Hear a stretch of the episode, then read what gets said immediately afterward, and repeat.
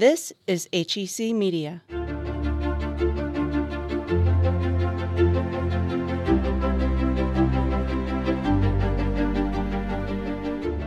Welcome to Talking with Authors, a program dedicated to speaking with some of the best selling authors around, covering many different genres. I'm your podcast host, Rod Milam, for HEC Media. With the help of independent bookstore Left Bank Books and the St. Louis County Library, we are able to sit down with amazing writers and thought leaders to discuss their work, their inspiration, and what makes them special. By the way, you can also watch video versions of most of these interviews by going to hecmedia.org. Today, our author is independent film and television producer and writer Marra Gad. We spoke with her as she was on tour in November of 2019 with her book, The Color of Love, a story of a mixed race Jewish girl by Agate Publishing. Marra Gad was born as the product of a relationship between an unwed black father and white Jewish mother in Chicago, Illinois, and was adopted into an all white Jewish family in 1970 at three days old. As an obviously mixed race child of the time, she grew up standing out in the close knit Jewish community and synagogue of her adopted parents and in the city of Chicago in general. But her parents were firmly behind her and against all people that couldn't understand that she was who she was. But the strain from too much attention was always with her. I grew up with this sense of people are always talking about us, it's always because of me. And I can't say it was guilt, that wasn't the feeling. And God knows my parents went out of their way to make sure that I knew I was beautiful and amazing and their daughter, and that was all that mattered. And my mom will still say she never wished that I was different. She often has wished the world was different, but never me. And with that explicit backing, she found a way to always seek paths of connection to those that were racist and hurtful to her, even those in her own family that she was once close with when they were willing and able to receive her love. We'll take a deep dive into the unique life of producer and author Marra Gad, our guest on this edition of Talking with Authors from HEC Media and HEC Books. Here's our host and interviewer this time, Brenda Madden. Marra Gad, thank you so much for joining us. Thank you for having me. So the book is The Color of Love. It must be crazy to think like your story is going to be in stores. it is a little overwhelming. Like even though the book has been done for a long time and I've known that this is coming for a long time, now I, my friends have been sending me pictures as they get theirs in the mail. And every time I get one, I think, oh my God, my book is out in the world. Um, so it's really thrilling and, and slightly overwhelming. Because you're yeah. a first time author. Yes. So you had no idea what to expect. Really. And I still, I, there are still times when I have no idea what to expect. But yes. You called your memoir The Color of Love. Yes. Was that always the title? It wasn't. Um, the original title, when we went back into the proposal a couple of years ago, was called the Yerusha. Um, Yerusha is the Yiddish word for inheritance. And we had built the, the pitch around talking about what I had inherited from my relationship with my great aunt that gets chronicled in the second half of the book.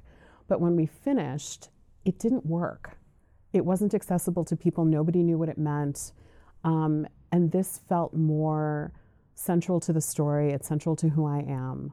Um, and hopefully something that people will connect to, even when they just look at it on a shelf and think, "Oh, I'll buy that one." Um, so we went with that. And the central word, of course, is love. That's what really ties everything together in your story, and yes. it's where your story begins. Really, as as you say in your memoir, it was love at first sight yes. between you and your parents. Yes, um, my parents had been unable to conceive. They, you know, they were newlyweds, and they went through what limited fertility testing there was back in the late 1960s. And my mom said that the doctor, you know, suggested using artificial insemination and said that the baby would be half theirs if they did that. And, and she saw my father just deflate.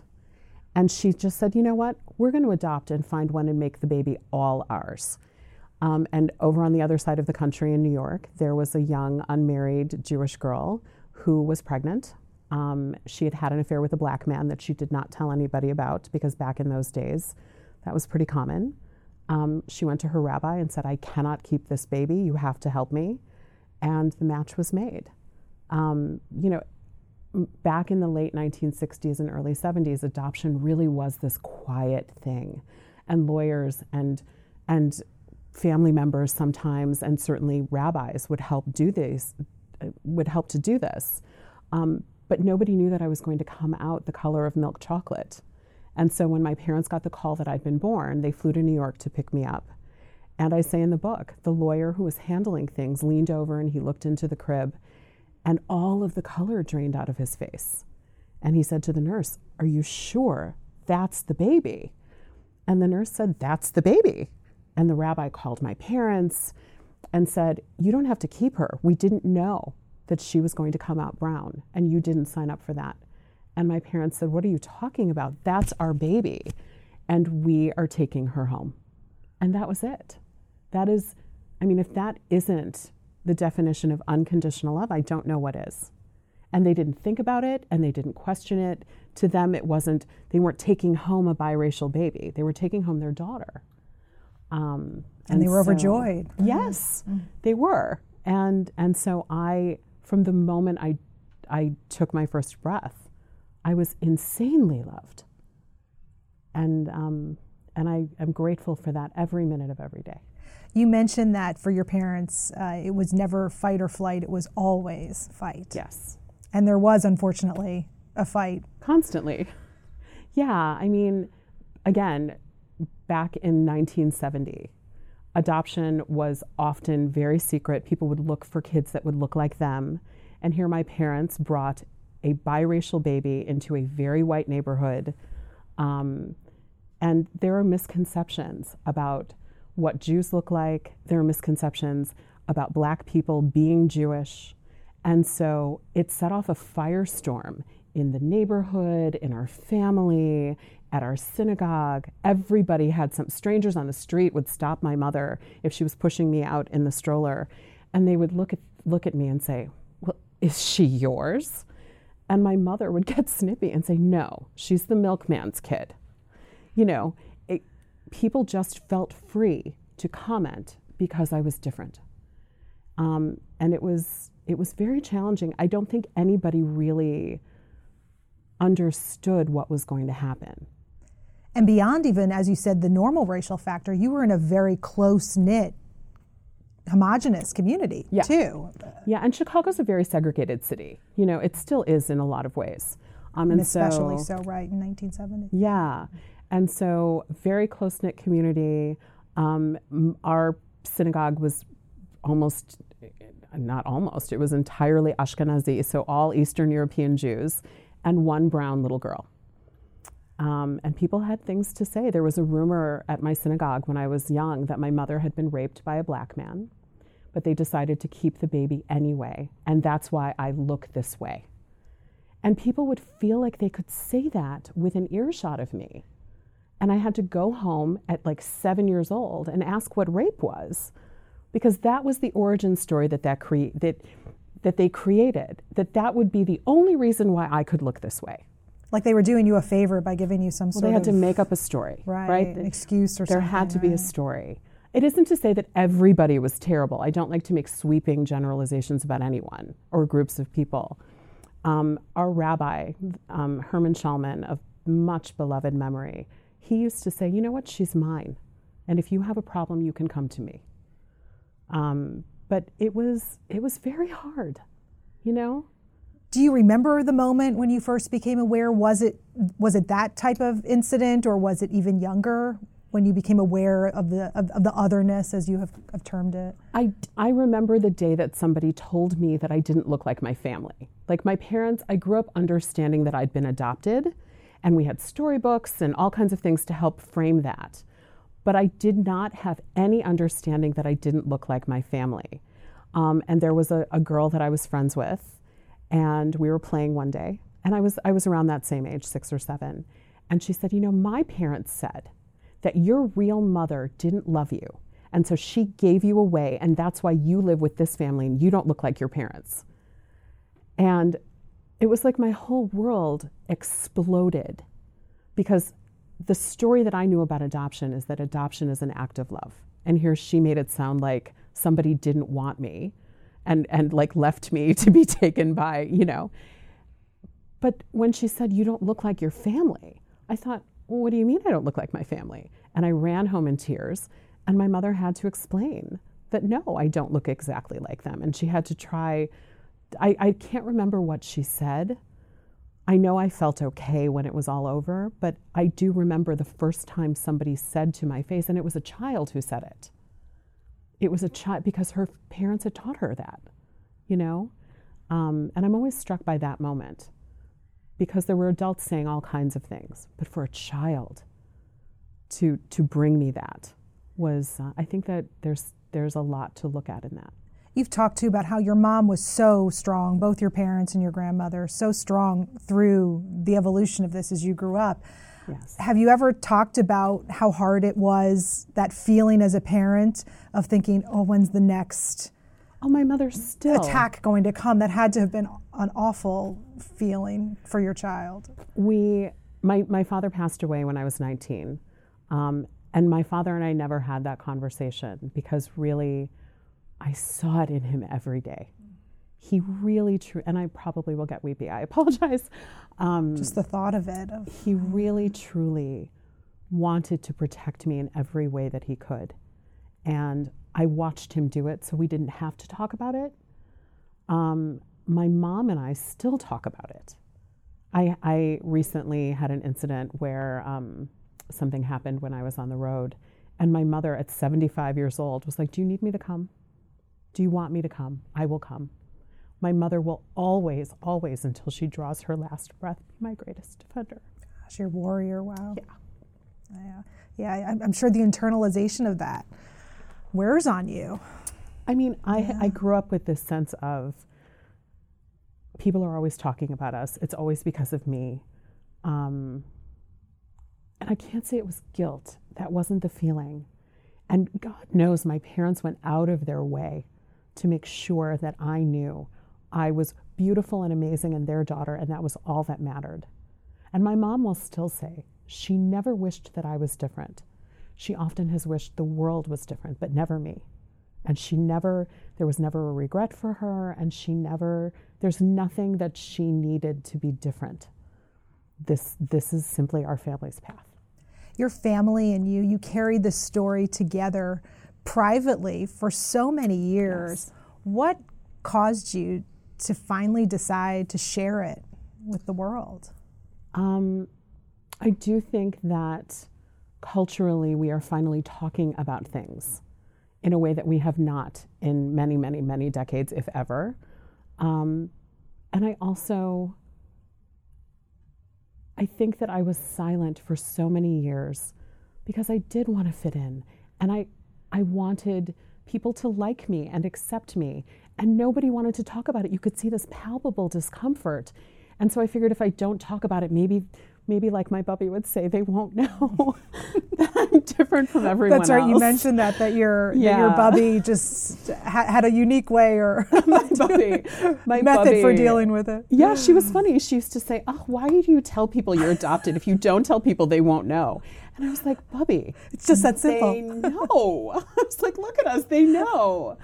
But I think on some level, I was quiet too because I didn't. Nobody wanted to talk about it, and I knew that, and I didn't want people to be more uncomfortable. You know, sometimes I didn't talk about it because it was a safety issue. If a racist is coming for you, and and there you feel that notion of being unsafe of being physically unsafe. You close your mouth you pray that you get through it and you keep it moving. And that has served me well on more than one occasion. I've had people put their hands on me and out of fear and self-preservation i've kept my mouth shut. But i i can't anymore. I can't I don't want to be quiet anymore. It is not right that at 50 years old, I still rarely can walk into a synagogue or a Jewish building without somebody wondering if I'm someone's nanny or caregiver or the kitchen help or there to help with the band, which was a question I got on Rosh Hashanah morning this year in LA. Um, it is not right that I am still told routinely that I wasn't made the right way. I, I, was, um, I was talking with a, a black man who came to one of my book events, and he looked at me and he said, You're that black Jewish girl, aren't you? And I said, I am. And he said, I hope someday you do find Jesus. because there is this misconception that black people are Christian or Muslim, but not Jewish. I'm tired. I'm tired of being quiet. And I'm tired of people telling me that the way I was made isn't right. There's nothing wrong with the way that I was made. And that sense that you've experienced that you weren't, you were never enough of anything. Yes, or that I should choose. not choose. black enough, not Jewish not black enough, enough. not, not, I'm certainly not white enough, right? Like I'm not white. Um, but th- there's also this pressure that you should choose to be something. That you can't be both. That I can't be everything. That I can't just be everything and have that be beautiful. Um, I am, I am human. I'm fully, beautifully human. And if that isn't enough for people, then they are not my people. You know. How did it come about that you finally decided to take the leap and say, I am going to put this story out there? Had it been brewing in you for a while, or was No. something that's sort of like. That's the funny thing. No, Because you work in storytelling, you're you right. do. You're a producer, and you right. So you're visualizing other people's stories all the time. Yes, I bring other people's stories to life, and never, I never thought about writing a book. But like I said, people were asking me for my life rights, and so my friends in the industry very quietly were like, "Marra, why don't you just write a book, and then there will be source." ma-" I mean, it was all kind of slightly business driven at first. There'll be source material, and then nobody can tell you what your story is or is not. take ownership of it. Yeah, and mm. so I said, "Okay, I'll write a book." And it was and and it was like everything opened up.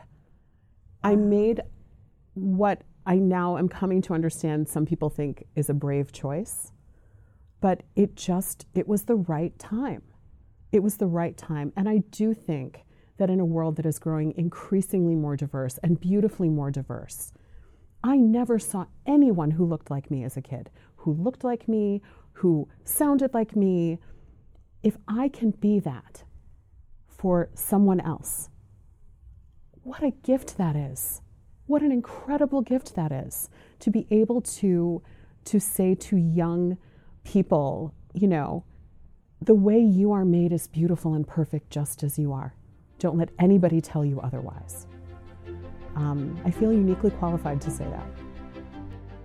Coming up in a moment, we'll find out what one of the main motivations was for Marra Gad to compile her memoir. This book is my way of saying this is the truth. This is what it feels like when you look at someone who you think doesn't belong where you are, or say something to a stranger that is wildly inappropriate. This is what that does to people. She'll also take us along in her journey to how she was able to accept her own unique self, and she'll do a reading from her book, The Color of Love, when Talking with Authors continues from HEC Media.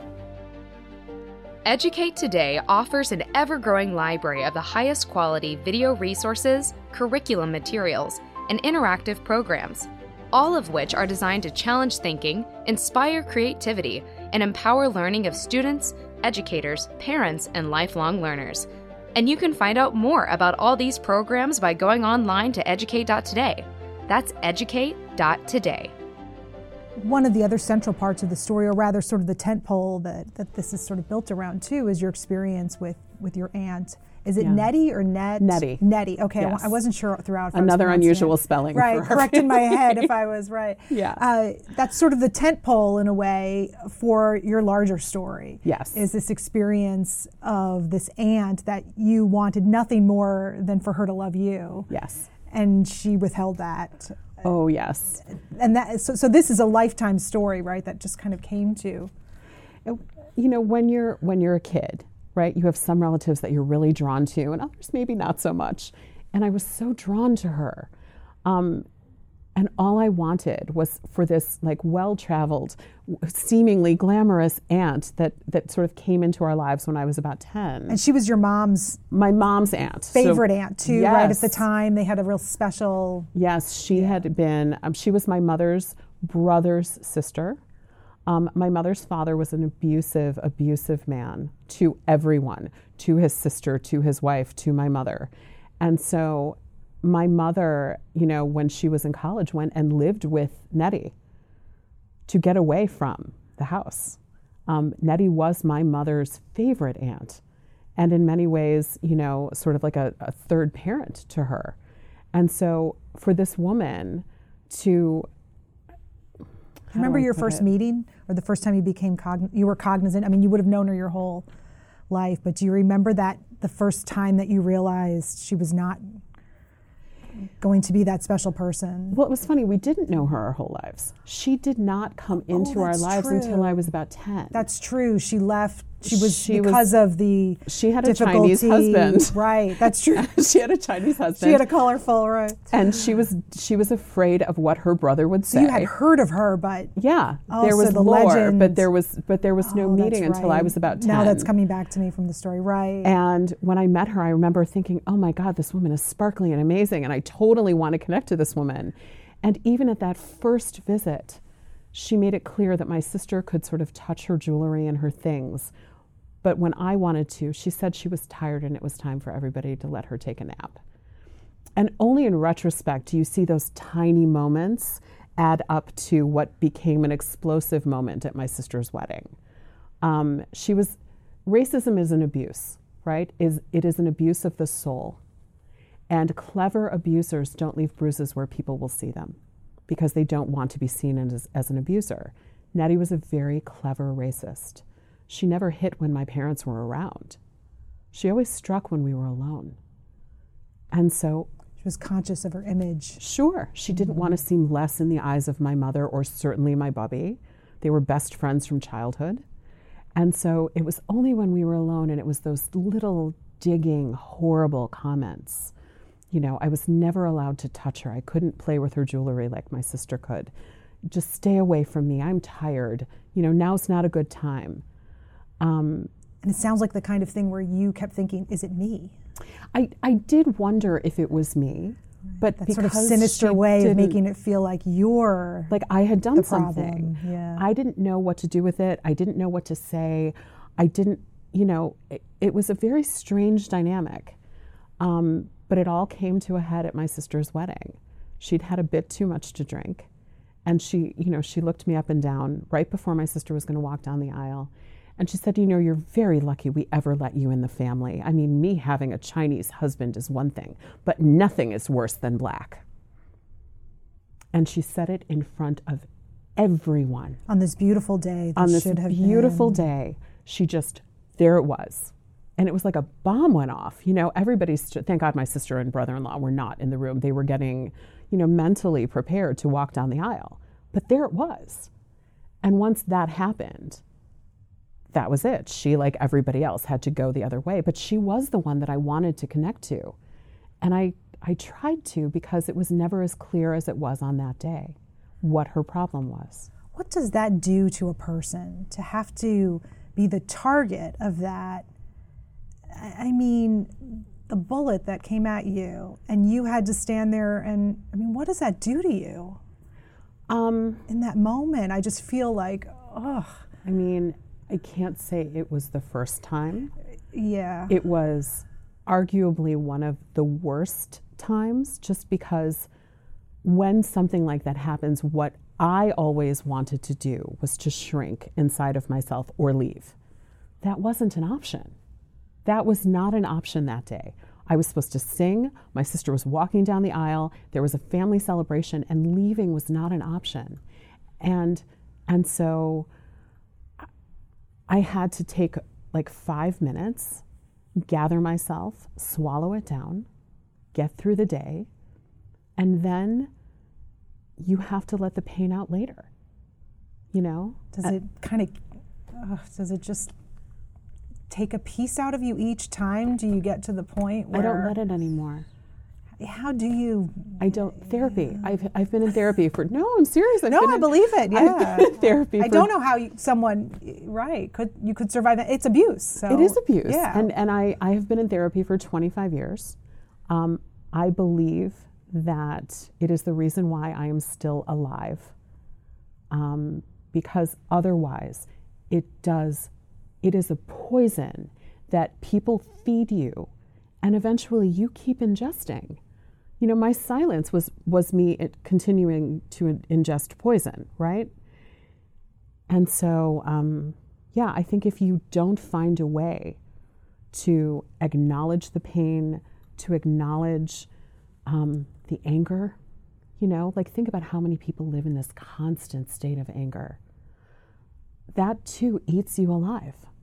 And so I, I made a choice that I didn't want to live that way. I can't live that way. I don't believe we're supposed to live in a state of anger and pain constantly.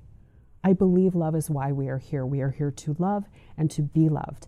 And if that isn't the constant experience you're having, I needed some help to figure out how to manage it. And some days I still do. But I do not let people take anything from me anymore. For you to tell this story, was that part of that? Absolutely. Absolutely. It was my way of no longer being afraid of making people uncomfortable with the things that I have to say or with the reality of my life. So many people meet me and think nothing bad has ever happened to me. When I was still working in musical theater, I auditioned way back in the day for the touring company of Rent. And I got called back and called back and called back and called back. And the director finally pulled me aside. He said, Here's the problem I have. He said, Look at you. You don't look like you know what it is to have suffered for one minute, much less, much less lived on the street. He said, I don't know what to do with that. And I said, It's called acting. You have no idea what I've been through. And he said, But you don't carry it. I look at you and all I see is light and joy and love. And I thought, wow, I must be a much better actress than I thought I was because I was carrying all of that with me, you know? So, um, yes, this book is my way of saying, no, this is the truth. This is what it feels like when you look at someone who you think doesn't belong where you are or say something to a stranger that is wildly inappropriate. This is what that does to people you had to learn how to how to carry that and find a place for it in your life without letting it hold you back yes. throughout your childhood. How did that how did that sort of evolve for you? As you said, you grew up in this place of love, but where this sort of thing was always out on the outside ready to strike at any time. How did you though find a way to, to grow and follow your dreams and enjoy your life? You very you, you, you call yourself the luckiest girl in the world. really right. So you, so you grew up and you went to you went to Catholic high school, I guess, right? Is I, that right? For a yeah. minute. For oh, one minute. For no, okay. no, no, no, um, my, I in but addition you pursued to, right. You pursued in addition to all path. of my other you know otherness. I also skipped three years of grade school. And so I was 11 when I went to high school and 15 when I went to college. At a very young age, you found out, right, that Yeah. you um, that your intelligence level was another thing too. That yes, was one I- of the many a super things. freak on every level. um, and so I had um, the education story is a much like that's a book all on its own. Did you thrive in school in terms of friendships, or how, how did that all work in terms of um, just just navigating childhood and then young adulthood and When I was in, I went to a remarkable grammar school in Chicago called Walt Disney Magnet School. It was the first magnet school in Chicago, designed for gifted kids, wildly, richly diverse. Um, and I'm still friends with a lot of those people to this day, and Facebook certainly helps keep us keep us close. Um, high school, it took me a minute to find my footing. Um, I had gone to a very prestigious, um, a very prestigious boarding school just outside of Chicago at their request. I was the only kid of color. I was the only one of maybe three or four Jewish kids, and I was freakishly young. And oh right, so, you know, and yeah, and so maturity promised- wise, uh, that wasn't as much the problem. The school promised my parents they weren't going to turn me into a spectacle, but they wanted me because I was a spectacle. And when all the donors would come, they would trot me out as their, you know, urban Jewish genius. Um, and it was a disaster. And so my parents pulled me out at the semester. But because I never technically graduated from Chicago Public Schools, I had to have a full year of high school under my belt. And the Jewish schools, the Jewish day schools, um, let it be known that they would prefer that I not go there. I didn't want to go to some of the other private schools in Chicago because it was, it felt too much like what I was leaving in boarding school in terms of environment. And so we went to our rabbi. And we were like, Rabbi Schaalman, what do we do? And he and Cardinal Bernardin, the late Cardinal Bernardin out of Chicago, they were the best of friends. And he said, Go send her to the Academy of the Sacred Heart. She'll learn something she didn't know. It's a great school. And then you can put her in public school after that. So I went to the Academy of the Sacred Heart on Sheridan Road. Um, and again, very, you know, very different environment. I think there were 30 girls in my class. I was the only Jewish kid that I can think of. Um, I was there on scholarship, which people knew.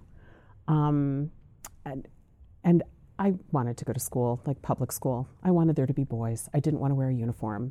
So I transferred eventually as a junior to Von Steuben High School, um, which is where my mother had gone to school. And Von Steuben was wonderful. It was wonderful. Um, I did have friends, which was good. So you sort of were able to blossom finally. Yes, I, I, found my footing there, and then I went to the University of Illinois in Champaign, which I I had too much fun there. I had a great time. I didn't ever lead with my age because I wanted people to get to know me first. But once people found out, they didn't they didn't really hold it against me, which is good. When you finally sort of started to emerge away from this environment where people were constantly sort of looking you up and down and and restricting you from being able to be fully yourself, what was that like? It wasn't that different though. I I went through sorority rush twice. Um, and recently, actually, somebody confirmed for me that one of the reasons why the Jewish sorority that I wanted to pledge wouldn't take me is because I was biracial. Um, the black sororities did not want me because I was Jewish. So I could not be in a house, which is what I wanted very much. So it even followed you to it, of course this much bigger. Of course stage. it did. It was it was funny. The other, um, I mean, I I found my people. I I did musical theater, and those were my people, which was great. Um, but it, it isn't to say that I've ever escaped it. It's, it is, it's who I am. So it's really not about me escaping it. It's just about me coming to understand that it is not a burden, it's my gift. When it would raise its sort of ugly head again like that, how did you start to, to feel and view it where you're like, okay, here we go again?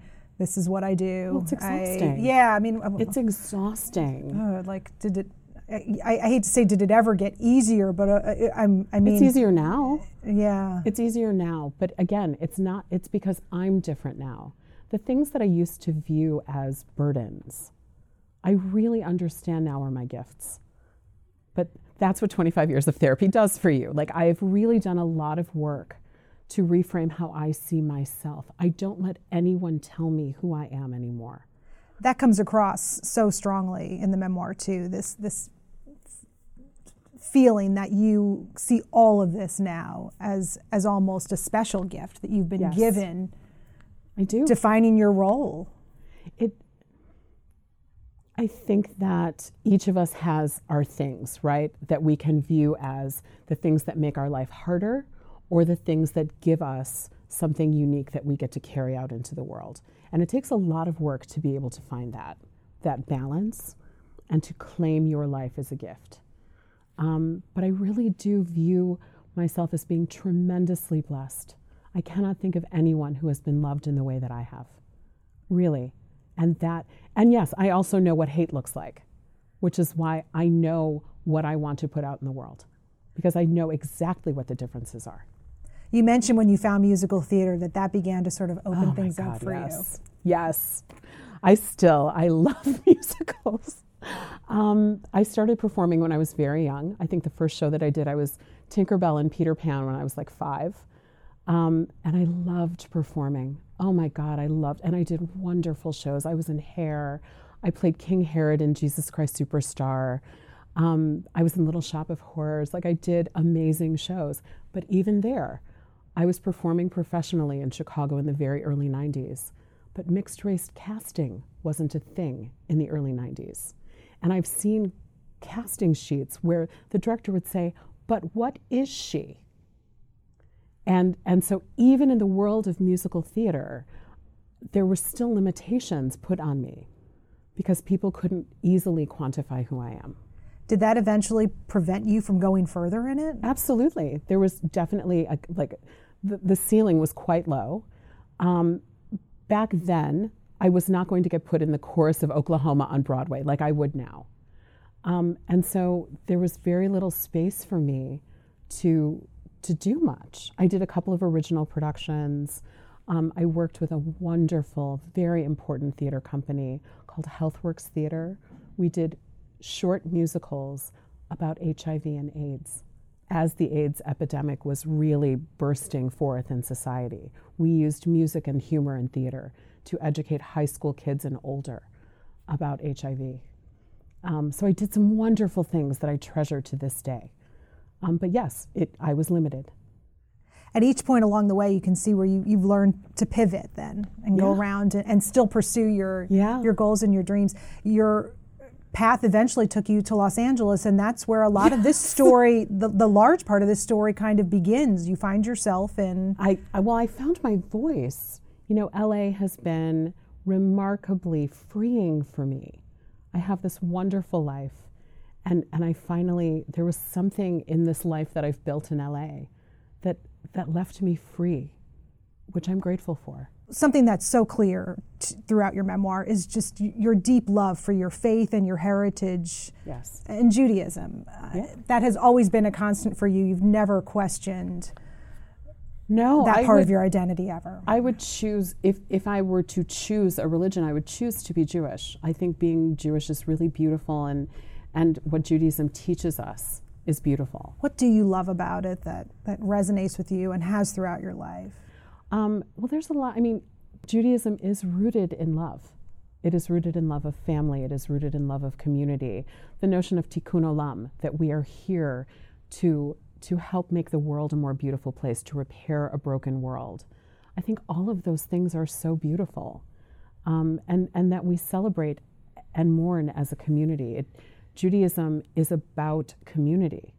Kehila Kadosha, like beloved, blessed community. Like it's, there's beauty in that.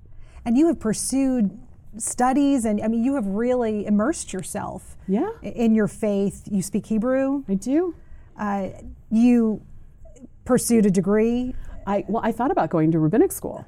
Um, I oh my God, I would be the worst rabbi ever. But I did think about going to rabbinic school. Um, I do have a master's in Jewish history. I, I did the Jewish Communal Service program. Um, I, I learned fairly quickly that working in the community was probably not a good fit for me. Um, and so it is kind of a funny thing that now I am literally like center stage in front of the community in this way. It's it's a it's a strange full circle moment for me. The book has been embraced by so many Yes. uh, in the Jewish community. What's that been like after a lifetime of, of, of having to say, yes, I am Jewish, to what's that like? I am still sort of pinching myself and amazed and humbled and grateful um, that I am being that my, that my book is being embraced in the way that it is. Um, it was funny, you know. Normally, if I'm if I'm so embarrassed to even say this. Normally, if I'm in a room full of Jews and it's my first time there, I'm always I'm, I'm slightly on high alert, wondering what's happening.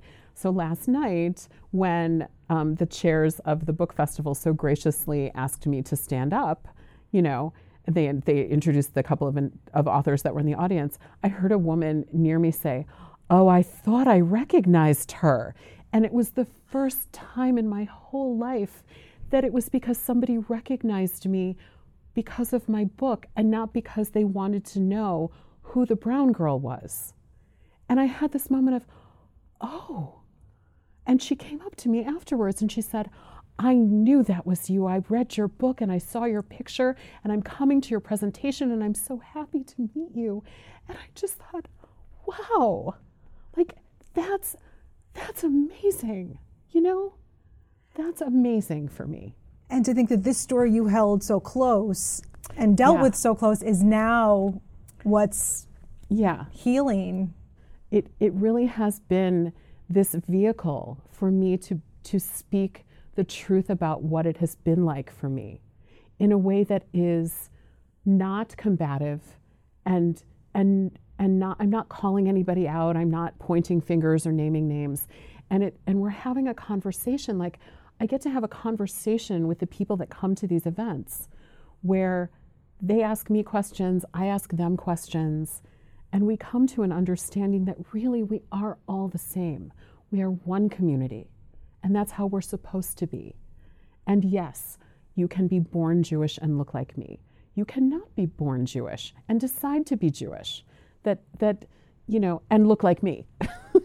um, that that we come from all different corners of the world and always have. We are not just an Ashkenazi population. And if I get to be a part of that conversation, I'm grateful. You're addressing some really hard truths, and yet people seem open to them. I want people to know that I'm happy as long as they're asked in an atmosphere of respect. I will answer your questions. Um, not every Jew of color feels that way, and I respect that. I really do. But for me, I think that if I can build greater understanding by answering a few questions, I'm okay to do that. You mentioned too this is personal for you beyond your own experience. You have a niece who is Yes, I do. Uh, my my niece is also biracial, um, and I pray that the world is different for her than it was for me. And I see that at least on its face, it looks different, right? Our community is so much more diverse, and and there, she is not the only one. I was the only one. She's not the only one, but I want her to know that she has a voice right now and I never want her to be silent or feel like she needs to be silent. I want her to know that there are people that came before her, that she's not the only one. In your foreword, you have a beautiful line about coming to embrace the fact that you inhabit the beautiful space in between. Yes. Uh, that just hit me. Thank you. It was beautiful because I could sense from that that that's not something that's something you came to understand and appreciate Yes. and love and it's so clear how happy you are with your life It took me a long time to be here, fully inhabiting my life, claiming my joy, claiming my beauty, claiming my voice, claiming my space wherever I want to be. Um, and I'm, I'm happy. I really am. I say it in the book and I mean it. I am the luckiest girl. And, and I, I count my blessings every day. Marra Gad, thank you so much for joining us it's Thank been a pleasure you. Thank you. Marra Gad on how her long struggle to be happy with herself is finally paying off. Now, to close out our podcast, we'll hear Marra Gad read a passage from her book, The Color of Love. In my life, I have found that there are truths many people do not want to hear. I have been told that the stories of my life could not or did not happen. No one wants to think racism and intolerance exist among people who know so well, too well, what it feels like to be discriminated against. Jews and black people certainly know, and should know better. For many, identity is literally a black and white matter. For those of us who live in the gorgeous spaces in between, we must choose how to manage what comes when we are othered by others. This is the story of how I have come to know who I am when faced with exactly this, and I know the choice is mine, and mine alone. It is because of everything I have ever experienced and the fact that I exist in this unique form that I am able to choose as I do and not despite it. And for me, the choice is always love. That's independent film and television producer and writer Marra Gad reading from her book, The Color of Love, a story of a mixed race Jewish girl by Agate Publishing during our interview with her in November of 2019. Thank you for joining us on this episode of Talking with Authors. Remember, you can watch most of the episodes of this program by going online to hecmedia.org. Also, be sure to follow us on social media. Just search for Talking with Authors on all social media platforms. And if you haven't done so yet, please rate and review this program wherever you get your podcasts. The host and producer of the video version of this program was Brenda Madden. Photography was by Peter Foggy and Ken Calcaterra. Audio by Ben Smith. Editing and graphics by Carrie Marks. Supervising producer was Julie Winkle. Production support by Jane Ballou and Christina Chastain. And HEC Media Executive Director is Dennis Riggs. The Talking with Authors podcast executive producer is Christina Chastain. And I'm Rod Milam, your podcast producer and host. Special thanks to the St. Louis Jewish Book Festival. Again, thank you for joining us. We'll see you next time. This is HEC Media.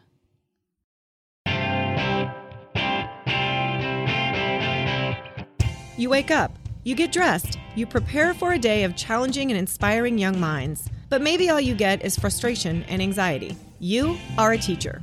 In the Classroom Matters podcast, we discuss the good, the bad, and the ugly of education. We talk to people such as Kim Bearden, co founder of the Ron Clark Academy, Ken Williams, creator of Unfold the Soul, Teacher of the Year Beth Davy, and so many more insightful educators. Because your voice matters, your experience matters, your classroom matters. Classroom Matters with Christy Houle, a new podcast from Educate.today. Subscribe and download now.